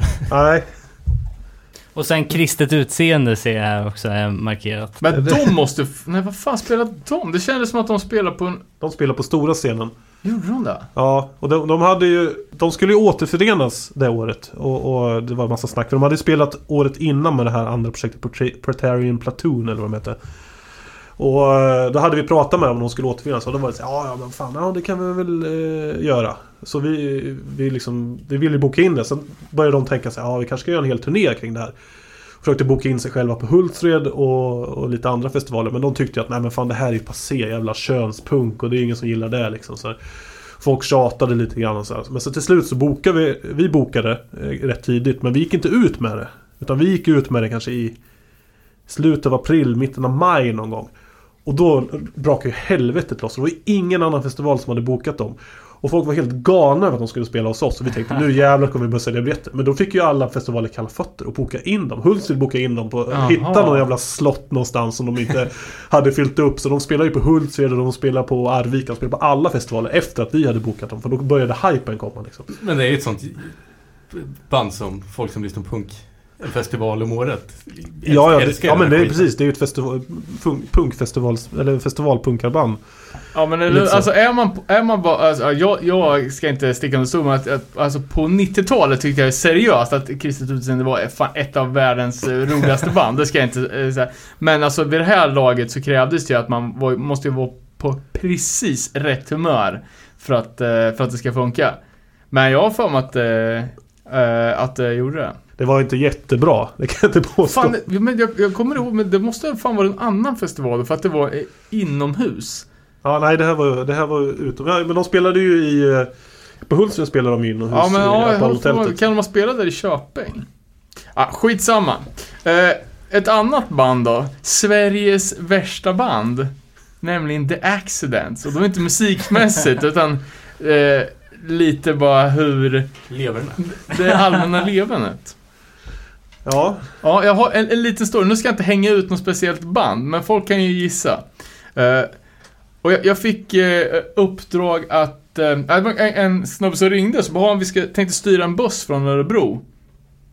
Eh, skulle du kunna tänka dig att köra? Bara, ja, absolut. Det, det, kan jag, det kan jag visst göra. Så, så ja, man gjorde ju allting för att slippa tälta liksom. Eh, Så vi, vi blåste dit och, och ja, gjorde festivalen, hem, hem på natten och lastade ur vid en, eh, ja, jag vet inte, kommer inte ihåg om det var vid, vid tvåtiden liksom. Eh, och det var ju inte, det var inget snack om att du skulle hem och sovas eller någonting, utan det här var ju för att, ja, det var ju augusti, så att det var ju mörkt liksom på, på, på, på natten. Eh, och då är det ju svårare att supa. Så det här var ju liksom bara för att få åka hem och supa med lampa. Liksom. Och sen skulle vi tillbaka. Och jag var ju, ja, trött liksom. Och så var det ju sagt att, bara, men vi syns här, vi, vi drar från Örebro 10 imorgon bitti. Jag bara, fy fan att de orkar. Eh, ja, så stod det 10. Eh, och så, så, så bara, nej men då hade de flesta redan dragit, då hade de tagit en taxi på natten tillbaka till Augustibulle camping för att de inte orkar vänta till klockan 10. Eh, ja, så, men det var om ett gäng, det inga finns namn mycket nämnda. historier om accidents. Jag tror ni skulle kunna göra en hel podd om dem bara. Ja, fan det var ju drömpodden. Uh, det måste vi fan göra. Uh, så säger jag, Varukers, det var ju jävligt synd att man inte såg dem. Nej, du, du, gjorde nog inget. Alltså, Ja, men det, nej, nej. Det var Rat vet du. Ja. ja. Han sjöng ju Discharge då också. Det var ungefär lika bra som Discharge på Augustibuller. alright. Ja. ja, han blev full blev han. Jävligt full. Han blev portad från alla krogar i hela Lindesberg. Först, först blev han utslängd från öltältet på, på, på festivalen. Så gick han upp. Det finns två krogar till i Linde som är öppet efter klockan 10. Och han blev utslängd från båda. Ehm, det, det är snyggt gjort. De krogarna kan ju inte ha haft roligt den här helgen. De ställde nog bra med bärs i alla fall. Ja, i och för sig. Det är väl kul? Ja. Veneria var ju kul också. Ja, Ett, ett annat sånt där klassiskt eh, skatepunkband. Ja, fan den plattan som kom det året, den var ju riktigt bra. Eh, sett när de blev lite seriösa. Ja, de börjar låta lite mer som Bad Religion. De lät nästan mer Bad Religion än Bad Religion. Ja, jag, tycker, jag har alltid gillat eh, dem, alltså Veneria, men... eh, Fast jag har ganska restriktiv med min, mitt skatepunk-intag så har de någon sorts haft något frikort ända från början. Alltså. Och, och lite en Varukers, eh, bara side-note också. Att, eh, innan jag lyssnade på Varuk, äh, det, det är inget jag lyssnar på dagligdags, men innan jag hade hört dem så lyssnade jag på bandet Perukers i alla fall. som gjorde, som också gjorde pro, alltså som gjorde väl Varukers covers. Uh, legendgäng. Ja, så det var genom Rastaknast du upptäckte Astaknast. Nej, den, den, här- den här gången var det inte, var det inte den vä- vägen. Ha, hoppa vidare till 2006 då. Eh, 7500 besökare står det här. Biljettpris på 400 spänn. Ja, Stämmer det? Ja, eh, ja, vi, hade, ja, vi höjde biljettpriset i juli, eller juni tror jag, eh, till 500. Men innan dess var det 400. Ja, och det var, ja 7 och 5 det, det stämmer rätt bra. Det var väl 6 och fe- 6500 två dagars biljetter som var väl 1000 endagars.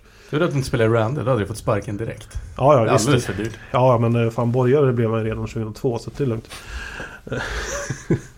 Det, var, det var ju det året vi pika Publikmässigt. Sen var det ju säkert 500-600 funktionärer och Mm.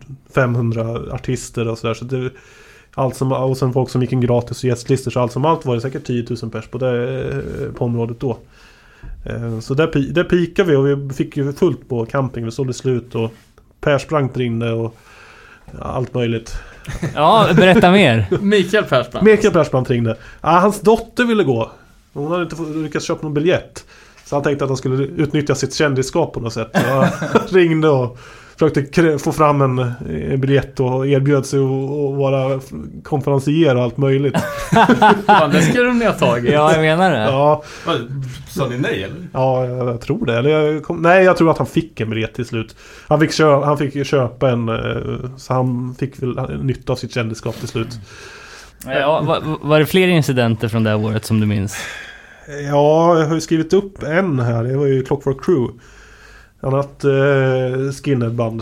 Eh, Från Norrköping va? Norrköping, ja precis. Eh, och vid sidan av Perkele är väl de största inom eh, skinhead-scenen i, i Sverige. Då var, sångaren där hade ju råkat ut för lite oegentligheter med polisen. Så att han hade fotboja eh, på spelningen. jag, jag fick ju som Eh, som arbetsgivare då till honom var ju tvungen att skicka in massa eh, papper till eh, kriminalvården och grejer att han, att han skulle sköta sig och att han skulle åka hem, vilken tid han skulle spela, vilken tid han skulle åka hem och lite sådana saker. Det var, det var intressant. Så därför spelade de också klockan 12 på dagen. Eh, Vilket många, ganska många var missnöjda med. Så här, Fan, ska Clockwork Crew, men han fick ju inte vara ute hur länge som helst. Det är ändå jävligt generöst av, av eh, rättsstaten att låta någon med fotboja turnera. Ja, de nekade ju honom först. Ja. Eh, Och sen då överklagade han och hänvisade till, till Ulf Lundell.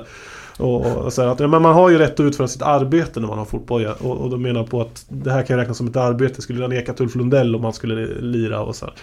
Ehm, och då det gick de väl med på. Sen att de inte fick några pengar för spelningen, det är en annan sak. Ja, kul. eh, Kul åt i alla fall. Eh, nästa skinhead-gäng då, Cockney Rejects. Ja, det var också en riktigt dålig spelning. Ja, kommer jag inte ihåg, så det har jag förmodligen inte sett. Nej, det var, det var riktigt dåligt. Det var, det var, jag har skrivit det här, varför står en fet kille i träningsoverall och skuggboxas? det, var, det var någon som ropade ut det på kommunikationsradion. Så här, va, det, varför står det en fet kille i, i träningsoverall och skugg, skuggboxas på stora scenen? Och, så här, och då vi var tvungna att gå dit och titta och det gjorde ju det. Och de spelade och lät för jävligt och det, det var ju de. Han hade, Eh, och Cockney Rejects ska man ju kreditera med att de i alla fall var bandet som myntade begreppet oj. Eh, och att de dessutom uppfann Judge-logon. Eh, och har varit jävligt stora förespråkare av West Ham, fotbollslaget. Eh, och kanske pionjärer i att skriva extremt mycket om fotbollsvåld. Men även ganska tydliga tycker jag med att ta avstånd från the, the British Movement som det kallas. Det vill säga höger, falangen på skinhead-grejen i England. Eh, sen, eh, de gjorde två bra plattor innan de blev heavy metal som vi pratade om i Hardcore Ghost Metal avsnittet här för inte så länge sedan. Ja, och det var, de var ju mer... Jag vet att de spelade mer från den här metal-perioden. Jag tror inte ens att de spelade oj, oj, oj. Eh, Ah, okej. ja, det var märkligt. Mm. Nu vet jag också varför jag inte såg dem. Eh, för att jag var och merchade åt Dead Reprise, som också spelade 2006. ja. Eh, och de hade ju spelning dagen innan. Tyvärr som var den i eh, södra Tyskland. Eh, så vi gjorde ju en jävla vansinneskörning. Köra hela natten ner till södra Tyskland. Packa upp, spela typ först på en festival där, Saxon Summer. Och skulle soundchecka tidigt, för jag var tvungen att vara där tidigt. Soundchecka, spela, kolla No Instant Victim. Sen var bara packa in i bilen, köra hela natten igen för andra gången på rad. Eh, och så raka vägen till, eh, till Lindesberg och typ upp på scen. Eh, och vi hade ju hyrt in en jävla chaufför. Uh, snubbe som heter Gustav som vi inte kände. Men så var någon sorts... eh, han var, hade rykte om sig vara en jävel på att köra. Han var också en jävel på att sno saker. Han var ju såhär snatt, eller så, snattarproffs. Eh, Kleptoman. Ja, så han bara vet, så- så stanna så höll han på och snodde saker och, hela tiden. Eh, och jag kommer ihåg när vi satt där i bussen på vägen hem och jag är ju säkert nojigast av alla, jag som aldrig har liksom turnerat eh, och inte har blivit så avtrubbad mot att, ja men du vet, köra hela natten och vara trött och, på vägen och sådär. Eh, måste du köra i 200 liksom? Spelar ingen roll. Kör man i 180, då dör man också. Men vi kom ju fram. Eh, och eh, The Reprise eh, tycker jag, eh, jag tror de gjorde ett eh, bra gig för att, att vakna i, ja, det var snudd på tre dygn där.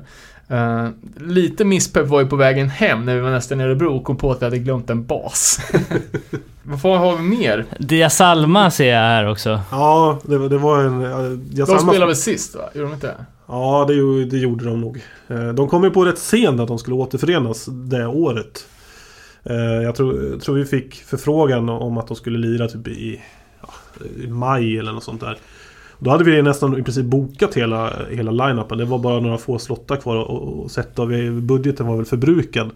Så här, så då, jag frågade vad, vad vill ni ha liksom? Och de drog väl till med någon siffra. Jag kommer, deras bokare då, inte bandet. Och de hade någon kille som bokade.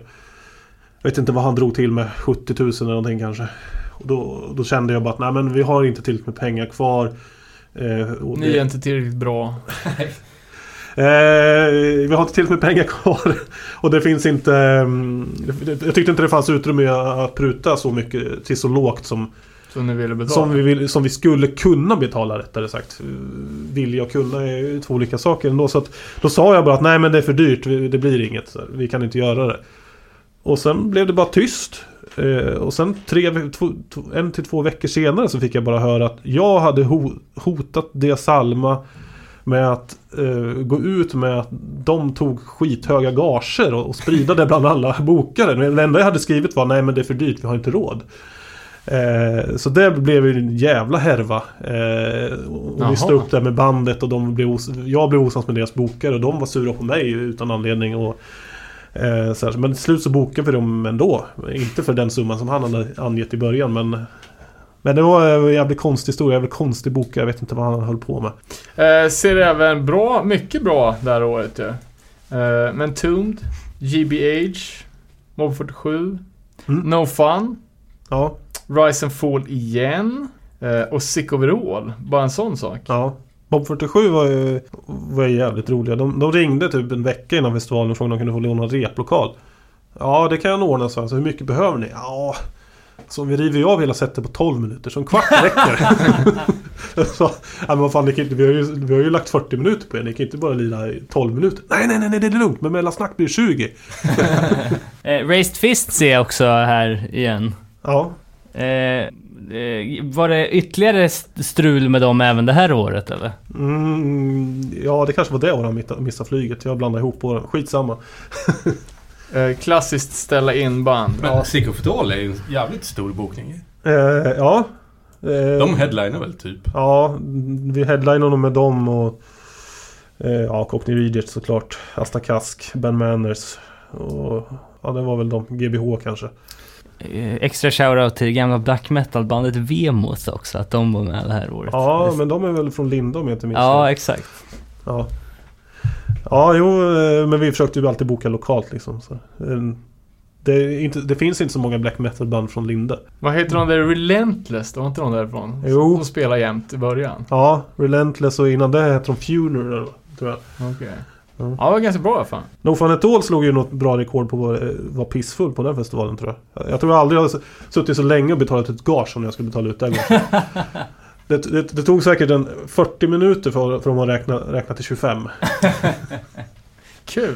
Så, Jag kommer ihåg den inspelningen som jävligt bra då. Ja, ja, det var säkert bra. Eh, han var fulla som fan. Sen gick han, gick han ut och... Vem är han? ja, Ingmar. Ja. Han skulle ut på eh, festivalområdet så, så tog han pengarna och så stoppade han ner dem i bakfickan och sa du eh, Det där är inte så jävla smart att gå igenom festivalområdet. Nej, nej, nej, nej. Så, så tog han upp bunten och stoppade ner den i bröstfickan istället. Mycket bättre. Pissfull. ja. Ja, ja. Eh, han har varit med förut så jag hoppas att han vet vad han gör. Eh, har vi några rapporter från campingen eller? Jag läste någonting om brända bajamajor. Eh, ja, det, jag vet inte om det var speciellt för 2006 att det var... Att Eller var det mycket år, bränder. årlig tradition kanske? Nej, det var nog bara det året som det, det brann på campingen. I en bajamaja i alla fall. De är ju inte så jättelätt att bränna upp ändå. Det är ju en del... Men jag tänker, finns det mycket metangas och grejer i dem? Så borde det bli värsta bomben. Ja, precis. Mm. Ja. det var inte så många som brände upp dem. Däremot så vältes det ofta av bajamajor. Och det, det är inte så trevligt att välta upp dem. Och det som... Inte så trevligt för den som sitter i den. Nej, det var precis det jag skulle komma till. Att det, var, det hände ju faktiskt en gång att det satte sig i en bajamaja som vältes. Fy fan. Ja, eh, det, det var väl inte så kul eh, för dem. Eh, Men att välta upp dem är inte heller så himla roligt. Man måste, de välter dem alltid framåt. Med, med dörren neråt. Så att då måste man liksom välta upp dem och då rinner det alltid ut lite. Men det var bra att festivalen låg nära sjön för man fick bada ganska ofta. Ja, på tal om det då. Andreas Ljungman skrev ju, eh, vi hoppade från de där 12-14 meter höga klipporna i ett kalkbrott och vi trodde att Johan Hallgren dog för han landade så nära berget. Var du också med då Danne? Jag tror inte jag var med på den grejen, men det var väl också lite det här med att man höll sig så långt borta från, eh, från campingen som möjligt. Så det var ju mycket det som gjorde festivalen till en så trevlig helg var ju att man gjorde massa andra saker på andra platser. Ja. Och sen bara blixtvisit in och kolla på sitt hardcoreband. Sen dammar man ju vidare. Eh, Ja, eh, Andreas skrev också att det var guld det året ett par hade sex i en sovsäck mitt på dagen utanför stora ingången. Vi hoppade jämfota över dem och posa framför och någon tog kort. Mike och Danne var med har jag för mig. Kanske, kanske pastorn också. Vem som fotade minns jag inte och jag vet inte heller vad som hände med de bilderna. Det var ganska återkommande det här med, med offentligt sex på Augustibuller. Ja, ja, det var ju någon som berättade om en... Eh, att det var några som gled förbi på sjön på, på en eh, luftmadrass. Det tror jag att jag såg. Eller så har jag bara fått det hört och tror att jag såg det. Ja, nej, det, var, det var ganska mycket rapporter om just det. Och det var, fick vi också mycket från polisen och socialen att folk hade sex hej vilt överallt. Och det tyckte de väl inte var så kul. Men de hade ju kul. På, lite på bajsspåret där också. Andreas Johansson skriver En polare gjorde inbrott via ventilationen i skolan och bajsade för att få lugn och ro. Eh, vi orkade aldrig tälta ordentligt och bodde vid bilarna minns jag. Badade i ån och käkade pizza på stan. Bästa festivalen. Risti skrev också Jag och brorsan slängde in surströmming i ett tält. Luktade sådär lagom gött kan jag tänka mig. Och sen då återigen Vlad Tepes, det här med att ett stycke bajspunkare som drack piss direkt ifrån källan i hamburgerkön. ja. Eh, Ja, för att fortsätta på mer bajs och det värsta, jag har gjort det var- när de ringde från rektorsexpeditionen på måndagen efter festivalen och hade fått hela expeditionen på utsidan inkletad i bajs. ja, så Så jag, jag och två till fick gå upp och, och torka bort det. Alltså det är ändå, ah fy fan, stackars er. Men det är ändå så här, jag vet inte, vad, är, vad tar man för att bli så jävla liksom, eh, jag ska inte säga att man är uppfinningsrik, men att man ändå är, man är en handling, Motiverad. handlingens man liksom. Det är ändå... Var kommer det ifrån? Ja. fan gör sånt här? Även om man drack bärs där så höll man inte på att kleta bajs på grejer. Nöden har väl ingen lag? Vi kan ta några mer lyssnarbrev bara eh, som kom in på Facebook. Eh, det var Daniel Reuterskiöld skrev Nasum, live i cirkustältet. Eh, minns även mitt första slash sista morsförsök när Born from Pain lirade. Resultatet blev stryk av vakterna.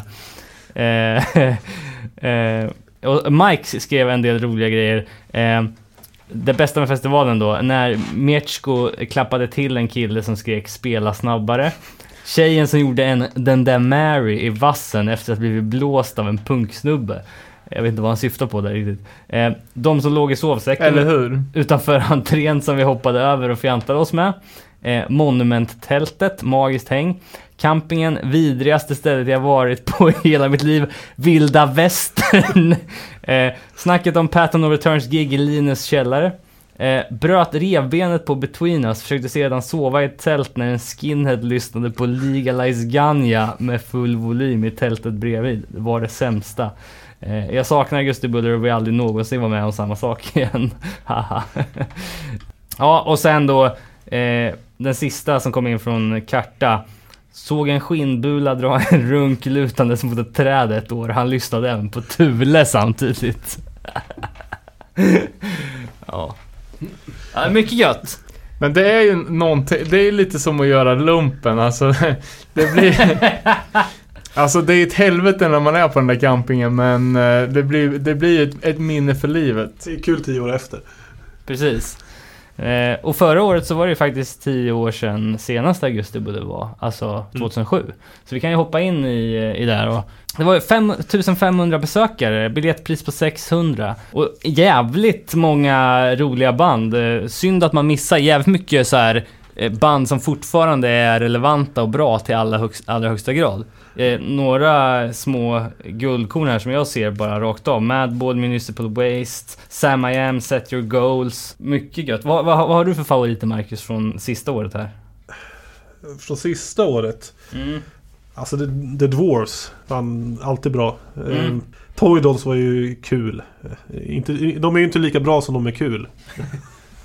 Ehm, Men det, det finns ju mycket filmer florerandes från det här Toy Dolls-giget när det är fyra tanter med rullatorer som står och, typ dansar så här. Ja, det är ett skönt gäng. Jag vet inte hur många av dem som lever än, men de var, väl, de var ju plus 80 redan då. De, de gick ju i princip på alla festivaler eh, vi körde. De gick på nästan alla spelningar i Linde också. De var eh, väldigt härliga tanter. Så kom de oftast in på, eh, på festivalkontoret efteråt och Kleta bajs. leta bajs. Men, men visst gjorde ni någon typ av film från varje år? nej, nej, vi gjorde aldrig någon film. Däremot så finns det många andra som gjort filmer. Det är så det jag sett. Och inga spelningar filmades? Nej, vi filmade ingenting. Eller spelades in? Nej. Eh, däremot så fanns det andra som, som gjorde det. finns ju... Tror det finns två stycken filmer, Augusti Buller-filmer. Eh, en vet jag finns på nätet som Johan Bernström och, Erik Svanström har gjort från Örebro. Eh, de gjorde en film, jag tror det var 2004, som något projektarbete på deras eh, skola. Eh, och sen finns det ju... Alltså det här var ju också innan eh, skitsmarta för telefoner så att det är inte så mycket som finns Nej inspelat. men man får väl inte, bara för att du sätter upp en festival så får du inte filma den. Du får inte filma publiken och du får inte filma bandet heller av upphovsrättsliga skäl. Ja, publiken får du filma. Ja men fan, det är, du får inte sätta upp en övervakningskamera. Ja men det är ingen övervakningskamera, det är, det är två skilda saker. Okej. Eh, Du får fotografera rakt ut och filma var som helst okej. eh, utan tillstånd. Men däremot så får du inte övervaka i, i syftet att övervaka. Men ja, ehm, nej men vi filmade egentligen ingenting. Det finns snuttar här och där. Men det finns ju som sagt två stycken som har gjort filmer om det. Så var det en som gjorde, skulle göra en spelfilm på Augusti Buller. Men jag tror aldrig... Åh, jävlar. Jag tror det var de som fick sin kamera stulen. Det finns en någon eh, artikel från, om det. Eh, fick en DV DV-kamera värd 40 000 stulen eller någonting. Men jag, jag, såg, jag tror jag såg den här filmen som du, som du pratade om och då är det ju en annan, förutom de här fyra tanterna då, en så riktig personlighet. Eh, som, eh, som jag tyckte var ganska kul. Det var ju, eh, ja men riktig träskpunkare som går fram med typ eh, någonting som liknar en gitarr och ställer sig och spelar och vrålsjunger att han vill ha pengar för att gå därifrån. Ge dem inte pengar så går jag inte härifrån! Och så står han så. Tills någon drar upp en 20 och så går han vidare till nästa. Det är ingen som stötte på Drakulla. Nej. Nej, hon var en Linde-profil som, som försökte gå runt på, på området och frälsa folk. Var det hon som var med i, i eh, filmen? Eh, Hon är med i en film, ja. För det var, ja, det var ju någon, någon tant som verkar riktigt skruvad och pratar mycket om Jesus. Ja, det är Dracula. Fan, det kan inte varit det lättaste jobbet att frälsa den campingen. Nej, men hade ju bra tav liksom. Jobbigare att gå och frälsa på frizon där alla redan är frälsta. Ja, faktiskt. Sen var det ju en annan också som eh, en tjej som aprak rockers tjej som gick runt med två plastkrokodiller i koppel hela tiden. ja, eh, jo, henne kommer jag ihåg också. Hon var på nästan alla festivaler tror jag. Ja, hoppas hon har hälsan. Kändes som att vara inne på ett dåligt spår där kanske. Uh, ja, vet vi några mer så här legender? Personer menar du? Ja men, ja men typ Bajsmannen eh, karaktärer. Ja, inte lika roligt men det var ju en pedofil som återkom varje år. Men fan. som blev utkastad varenda år. Eh, men han gjordes ju känd. Han kände igen honom till slut så till slut så blockade vi ju hans så man gick in och kollade vilka som hade köpt biljetter så kunde man ju se om han hade köpt så fick man ju bara avboka den. Jaha. Jävlar. Fan vad sjukt. Ja, inte, inte sådär så jag kan... eh, Det var väl du då? Ja, ökänd. Ökänd bråkmakare. Vad fan, ni snackar ju om Sam I Am varenda avsnitt här nu. Jag, jag, de spelade det, antar jag. Jag kan inte komma Ja. ihåg att jag såg det. Jag Jo, de spelade. kanske inte tyckte de var så bra då. Det kanske du inte tyckte? Ja, men jag tror inte att jag såg det ens. Jag, Men sen, men noll. sen har jag ett sånt här band som, som alla tycker... Eller säger att de tycker är bra, sen går de aldrig och spel, tittar på när de spelar. Ja, hade de spelat idag hade jag gått utan... Säger du ja. Ja. Jo men vad fan. Clumsy för fan. Ja. Men Madball är ju fett. Ja, det, var, det här var ju det... Det här året så, så körde vi faktiskt tre dagar. Det var ju torsdag, fredag, lördag. Ja okej. Och Madball, spel, Madball och några band till spelade på torsdagen. Det var inte jättelyckat det där. Det var ju, alltså publikantalet gick ju ner 2000 pers från året innan och sådär. Och det var ganska dåligt med folk på torsdagen. Eh, så det var ju en, eh, en grov missberäkning. Jag måste ju fråga då, Set You Goals är ju ett av mina absoluta favoritband. Eh, och de hade ju precis eh, släppt sin första demo här 2007 liksom. Eh, minns du någonting av den bokningen? Hur, hur det var liksom? Hur spelningen var och sådär? Nej, jag tror att Jag tror att de blev bokade till den här som vi kallade demoscenen bara. Mm. Att det var det som, nej jag kommer absolut inte ihåg någonting ifrån det. Alltså jag, jag kan ju säga att jag har ju inte sett så mycket spelningar. den mesta tiden av den här tiden som eh, festivalen var spenderar ju vi på att välta upp bajamajor eller, Slänga ut eller, Danne. eller slänga ut Danne eller, eller betala ut gager eller sådana saker. Det är alltså, så man såg ju fragment här och där. Mm. Det är ju vissa få grejer som man har, har sett. Municipal hela- Waste måste ju ha gått hem så inåt helvete. Det här känns Ja. som att det var pre deras eh, peak. Mycket Att de engelska. pikade ju mer när de var på eh, metalsvenskan. Då kändes det som att de var större. Tror de på metalsvenskan också? Gjorde de inte det ett år? Eller de var bokade i alla fall. Ja. Sen om de... Sen om de ställde in. Ja, det har jag inte en aning. Ehm, mer band från 2007 då, The Dwarfs. Eh, vad kan du säga om deras eh, gig? Jo då. ehm, nej men... eh, mycket såpbubblor eller? Såpbubblor? Ja. Det kommer jag inte ihåg. Brukar de, brukar de göra det? Ja, för det. Ja, jag har faktiskt sett dem två gånger och jag har inte tänkt på någonting. Jag har väl varit full som fan. Ehm, jo men uh, he, He Who Cannot Be Named där. Han är ju ganska känd för att lida naken. Eh, vi brukade ju alltid innan festivalen ha en sittning med ordningsvakter och polis och så här och, och informera om vad, vad som skulle kunna hända och vad det skulle kunna bli stökigt och så. Vi hade väl glömt att informera om att han brukar spela naken. Eh, och det var några av ordningsvakterna som då inte tyckte att det där var lämpligt på, på en eh, festival. Jag vet inte vilken lag det skulle bryta mot. Sexuellt ofredande kanske, jag vet. Men eh, de skulle upp och, och de, skulle, de skulle kasta ut honom helt enkelt. Och vi fick, ju hålla i dem och förklara att det, det, det förstör ju för fan hela spelningen om de kastar ut basisten. Eh, nog, man kan ju säga vad man vill om basister men nog fan behövs de lite i alla fall. Ja. Speciellt när man flugit in dem från USA. Ja. Nej, så att vi, men det löste sig. De, de, de sansade sig till slut så att han, eh, han, fick, han fick spela klart. Men de var snabbt på honom som fan att han skulle klä på sig efteråt.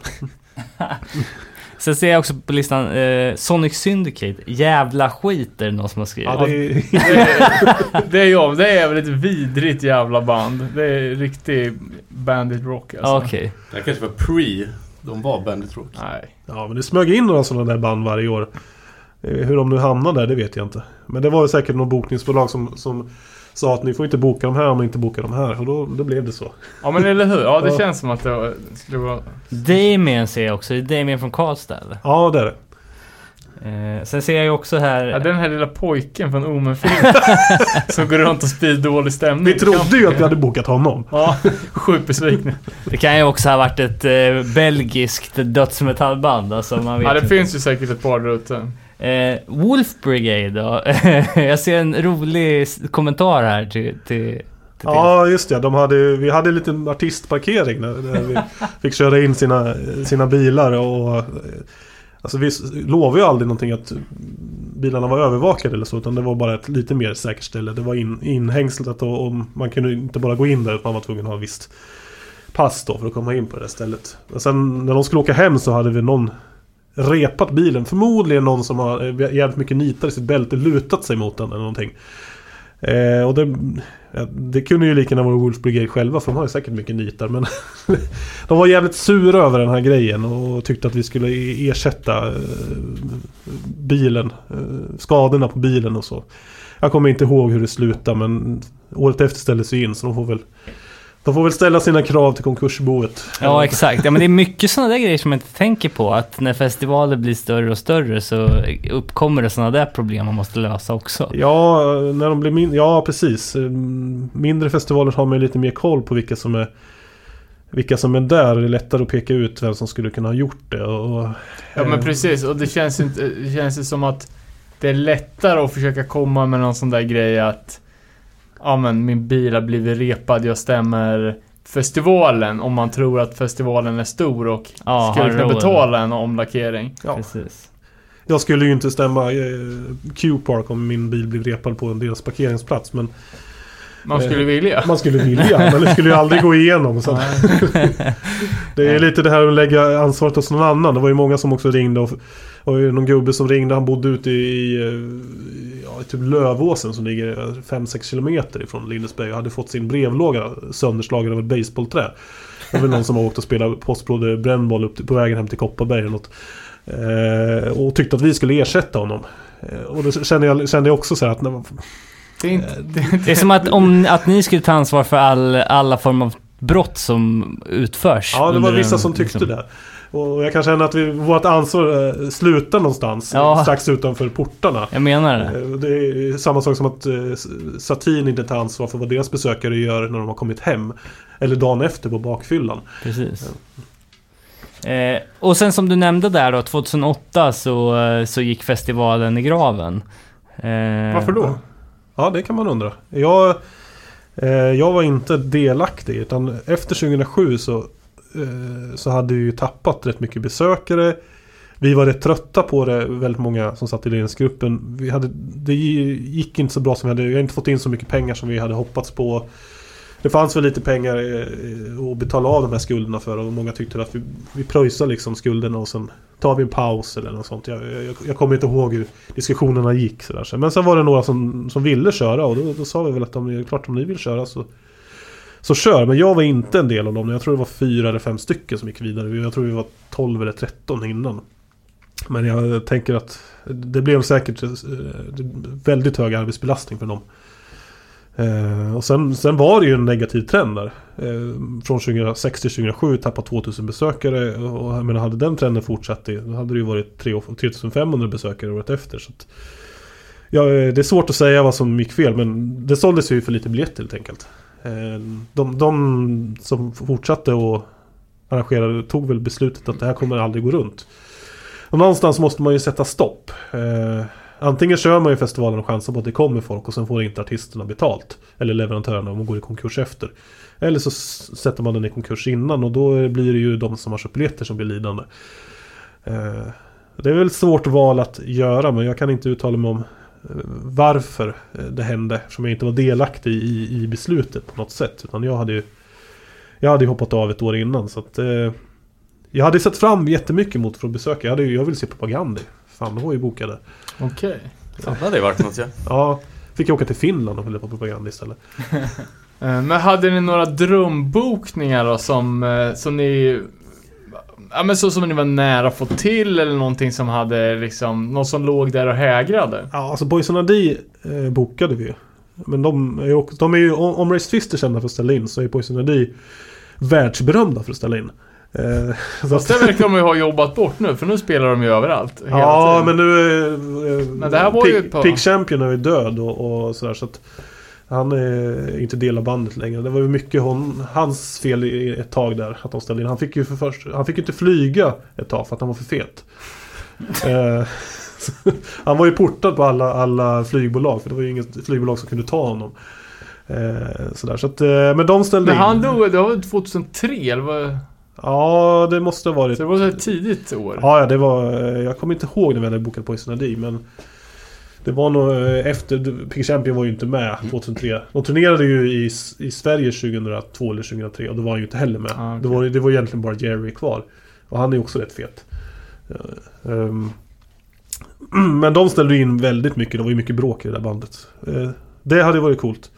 Så vet jag, kommer ni ihåg Text? Ja, det var nog David Sandström, inte det? Ja, precis. Det Han- var ju liksom projektet efter Refused. Jag har nog fan inte hört dem, men jag har hört att det ska vara det sämsta någonsin Det inspelat. var nog lite gospel-reggae och lite a cappella-låtar och, och lite så här. De hade ju någon... eh, De, de gjorde, släppte ju en skiva på, på Birdnest. Den är röd, har jag för mig. Den... eh, Det var, det, det var ju efter projektet. Jag vet att vi ringde till David Sandström. Han bodde i Stockholm och ringde hem till honom och skulle boka. Ja, vi skulle spela. Men han var ju säkert hög eller full eller... Och sen liksom gick bara tiden och de hörde inte av sig. Vi började skicka brev till dem och försökte ringa men de hörde aldrig av sig. Sen till slut så fick vi bara in, Vi fick bara avboka det för att vi insåg att de kommer ju aldrig komma. Eh, Men var, det var ett band alltså? Ja, de hade ju det. Var ju band eller projekt eller kollektiv Ja. eller vad fan de kallar det. Det det var jävligt flummigt. Men det här var, måste ju ha varit 99 eller 2000 eller något sånt. Så det var ju extremt tidigt. Man kan ju lyssna på den skivan om man vill. Ja, Jag måste nästan göra det, bara för referens. De hade, de hade ju någon så här, en a cappella hardcore-låt som hette Requiem för Ernst Hugo. Det, det var väl Shit. bästa på den skivan. Eh, ja, och sen eh, band som aldrig spelar då, som vi tänkte på. Millen såg vi aldrig något år. Nej. Antar att det var påtänkt, men... Ja, Självklart var det påtänkt alla år. Eh, De var ju bokade 2008. Eh, Det var ju de och Propagandi och lite sådär. Eh, Men det, alltså de har ju i princip, de har ju spelat alla. Alla i bandet har ju spelat på festivalen i någon tappning. Frankie Lee och kvoteringen och Mm. allt det där. Men de har aldrig spelat som Millencolin. Och de har ju, brukade ju ofta vara där.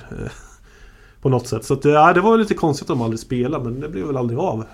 Jag tror vi försökte boka dem flera gånger men det var alltid något. Det skulle spelas in en skiva eller det skulle turneras i Sydafrika eller vad, vad det nu var. Sydamerika förmodligen. Men... Eh, nej, det, det, är ju, det är ju lite konstigt. Kan man ju tycka. Alla andra Örebroband har ju spelat. Ja, men faktiskt nästan. Alla Burn Heart-band också. ja, ja. Inte Mind Jive. Det var det bästa Burning Heart-bandet. Ja, de har jag fan sett live en gång. Det var bra. Eh, I Hallsberg. Eh, ja, nej, men ska vi avrunda? Ja, nej, men det var kul. Det var en intressant genomgång av festivalhistorien. Eh, och, och ändå intressant att se de här andra aspekterna av festivalarrangerandet också. De diskussioner man måste ta och de problem man måste lösa. Eh, jävla en, f- grymt eh, livsverk hittills ändå måste jag säga, er som var inblandade. Alltså det är verkligen en festival som har satt, satt sitt avtryck. Ja, Det är ju Ja. många punkare som, det såg vi också inför det här avsnittet, hur många som liksom mejlade in och, och beskrev sina egna relationer till, till den här tillställningen. får ju fortfarande mycket mail på... Vi har ju våran... Vi har ju en Augustibulle-sida på Facebook. Det mejlar fortfarande folk. Dels så vill spela, vilket man kan, ju- kan ju tycka att de borde ha uppsnappat upp att det inte är. Det är bara Men- boka för fan. ja, precis. Det är Men folk det- som fortfarande kör vänstertrafik. ja. Men det är många som också mejlar och tycker att ah, men jag måste starta upp igen. Men jag, nej. Vad säger? Stadsfestival, det är trendigt nu för tiden. Ja, jag, jag tycker att någon annan kan göra det. Jag har gjort 12 festivaler. Jag har Slit, jag har slitit nog. Vad fan, vi slänger ut bollen då. Ta, ta den bara. Boka propaganda, då får ni göra det. Namn, Är det namnet är inte reggat på något sätt. Så att det, är, det, är bara, det är bara registrera. Fråga Micke Alonso hur man gör. Han är bra på det. Fan, stort tack för att du var med Marcus. Skitkul. Tack. Eh, Ja, och tack till alla som har skrivit in med, med rövarhistorier och kommenterat. Det är riktigt kul. Ja, det var askul att, att höra. Många av historierna har jag inte hört själv innan jag kom hit. Så att det, var, det var mäktigt. Eh, grymt! Ja, tack ska ni ha.